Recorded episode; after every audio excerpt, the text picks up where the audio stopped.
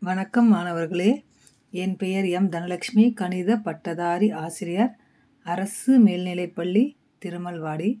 மாணவர்களே நேற்றைய பாடத்தில் நாம் முக்கோணத்தின் நடுகோட்டு மையம் எப்படி வரைகிறது அப்படின்னு பார்த்தோம். இன்று முக்கோணத்தின் குத்துக்கோட்டு மையம் எப்படி வரைகிறதுன்னு பார்க்கலாம். அதுக்கு முன்னாடி குத்துக்கோட்டு மையம் அப்படின்னா என்ன அப்படின்னு பார்த்தோம்னா ஒரு முக்கோணத்தின் குத்துக்கோட்டு மையம் என்பது அம்முக்கோணத்தின் மூன்று உச்சிகளில் இருந்து வரையப்படும் செங்குத்து கோடுகள் சந்திக்கும் புள்ளி. இதுதான் குத்துக்கோட்டு மையம். இது வந்து செங்கோட்டு மையம் அப்படின்னு நம்ம சொல்லலாம். இதுக்கு அந்த குத்துக்கோடுகள் சந்திக்கக்கூடிய புள்ளிக்கு பேர் வந்து ஹெச் அப்படின்னு குறிக்கலாம். அதுக்கு ஹெச் அப்படின்ற எழுத்தால் நம்ம குறிக்கிறோம்.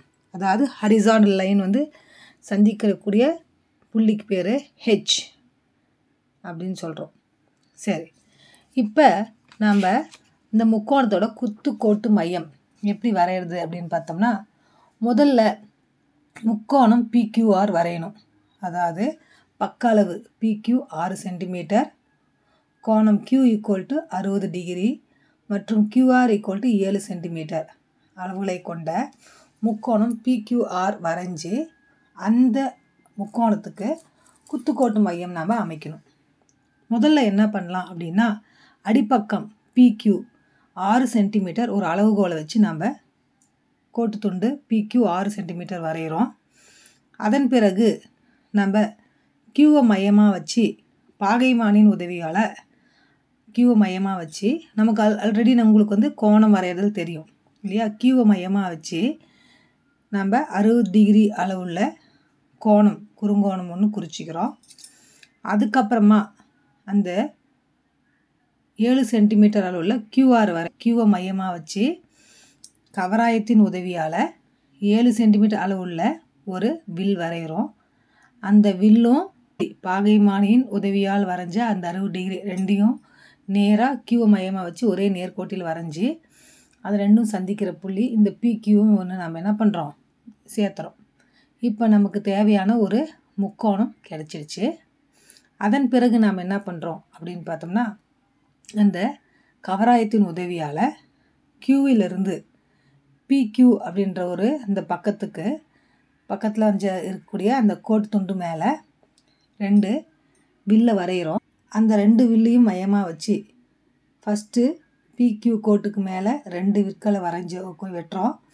அந்த பிக்யூ மையமாக வச்சு வரைஞ்ச அந்த வில்களுக்கு நடுவில் நம்ம என்ன பண்ணுறோம் பாதிக்கு மேலே அளவு எடுத்து மேலேயும் அதாவது பிக்யூக்கு கீழ்ப்பக்கமாக நம்ம என்ன பண்ணுறோம் அப்படின்னு பார்த்தோம்னா பிக்யூ கோட்டில் மேலே வெட்டி இருக்கக்கூடிய ரெண்டு வில்களில் ஒரு வில்லு மேலே வச்சு ஒரு வில் வரைகிறோம் அதுக்கு மேலே ஒரு இன்னொரு இன்னொரு பக்கம் வரைஞ்சிருக்கக்கூடிய அந்த வில்லு இருக்கு இல்லையா? அந்த வில்லு மேலே கவராயத்தை வச்சு அதே அளவை மாற்றாமல் ஏற்கனவே வரைஞ்ச அந்த கீழ் நோக்கி இருக்கக்கூடிய அந்த வில்லு மேலே இன்னொரு வில்லை வெட்டுற மாதிரி நம்ம வரைகிறோம் அதுக்கப்புறமா ஆறுலேருந்து அந்த ரெண்டு வெள்ளும் வெட்டக்கூடிய அந்த புள்ளியை நேர்கோடை சந்திக்கும் மாதிரி கோடு வந்து நம்ம என்ன பண்ணுறோம் இழுக்கிறோம்.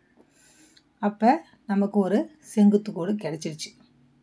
பிக்யூ கோட்டுக்கு ஆறுலேருந்து நமக்கு ஒரு செங்குத்து கோட்டு கிடச்சிருச்சு. அடுத்ததாக பார்த்தோம்னா கியூஆர் கோட்டுக்கு ஒரு செங்குத்து கோடு அமைக்கணும். அது என்ன பண்ணலாம் அப்படின்னு பார்த்தோன்னா பியிலிருந்து கியூஆர் கோட்டுக்கு மேலே ரெண்டு இடத்துல நம்ம என்ன பண்ணுறோம் அப்படின்னு பார்த்தோம்னா ஒரு பொதுவான ரெண்டு வில்லை வரைகிறோம் அந்த வில்லை மையமாக வச்சு அந்த ரெண்டு வில்லுக்கும் நடுவில் பாதிக்கு மேலே அளவு எடுத்து அதை மையமாக வச்சு கியூஆர் கோட்டுக்கு மேல் பகுதியில் ஒரு வில் மேலே வச்சு ஒரு வட்டம் வில் வட்ட வில் வரைகிறோம் அதுக்கப்புறம் இன்னொரு வில்லு மேலே வச்சு அந்த வில்லை ஏற்கனவே வரைஞ்ச வில்லு வந்து வெட்டுற மாதிரி இன்னொரு வில்லை வரைகிறோம். இப்போ இந்த ரெண்டு வில்லும் சந்திக்கிற இடத்த பீலேருந்து நேராக கொண்டு போய் நம்ம என்ன பண்ணுறோம் கோடு ஒரு கோடு வரைஞ்சி ஜாயின் பண்ணுறோம் இப்போ கியூஆருக்கு ஒரு செங்குத்து கோடும் கிடச்சிருச்சு. இந்த கியூஆர் கோட்டு மேலே வரைஞ்சக்கூடிய செங்குத்து கோடும் பிக்யூ கோட்டு மேலே வரைஞ்சக்கூடிய செங்குத்து கோடும் ஒன்றே ஒன்று சந்திக்கிற புள்ளிக்கு பேர் நம்ம என்ன பண்ணுறோம் அப்படின்னா ஹெச் அப்படின்னு குறிச்சிக்கிறோம். தேவையான குத்துக்கோட்டு மையம் கிடச்சிருச்சு.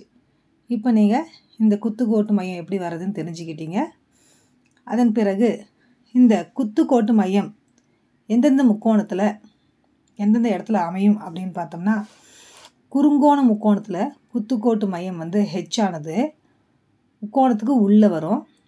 விரிகோண முக்கோணத்தில் குத்துக்கோட்டு மையம் ஹெச் ஆனது முக்கோணத்துக்கு வெளியே வரும். செங்கோண முக்கோணத்தில் குத்துக்கோட்டு மையம் ஹெச் ஆனது இந்த செங்கோணத்தின் உச்சி புள்ளி எது? அந்த உச்சி புள்ளி மேலே அமைஞ்சிருக்கும். சரி மாணவர்களே மீண்டும் அடுத்த வகுப்பில் உங்களை சந்திக்கிறேன். நன்றி வணக்கம்.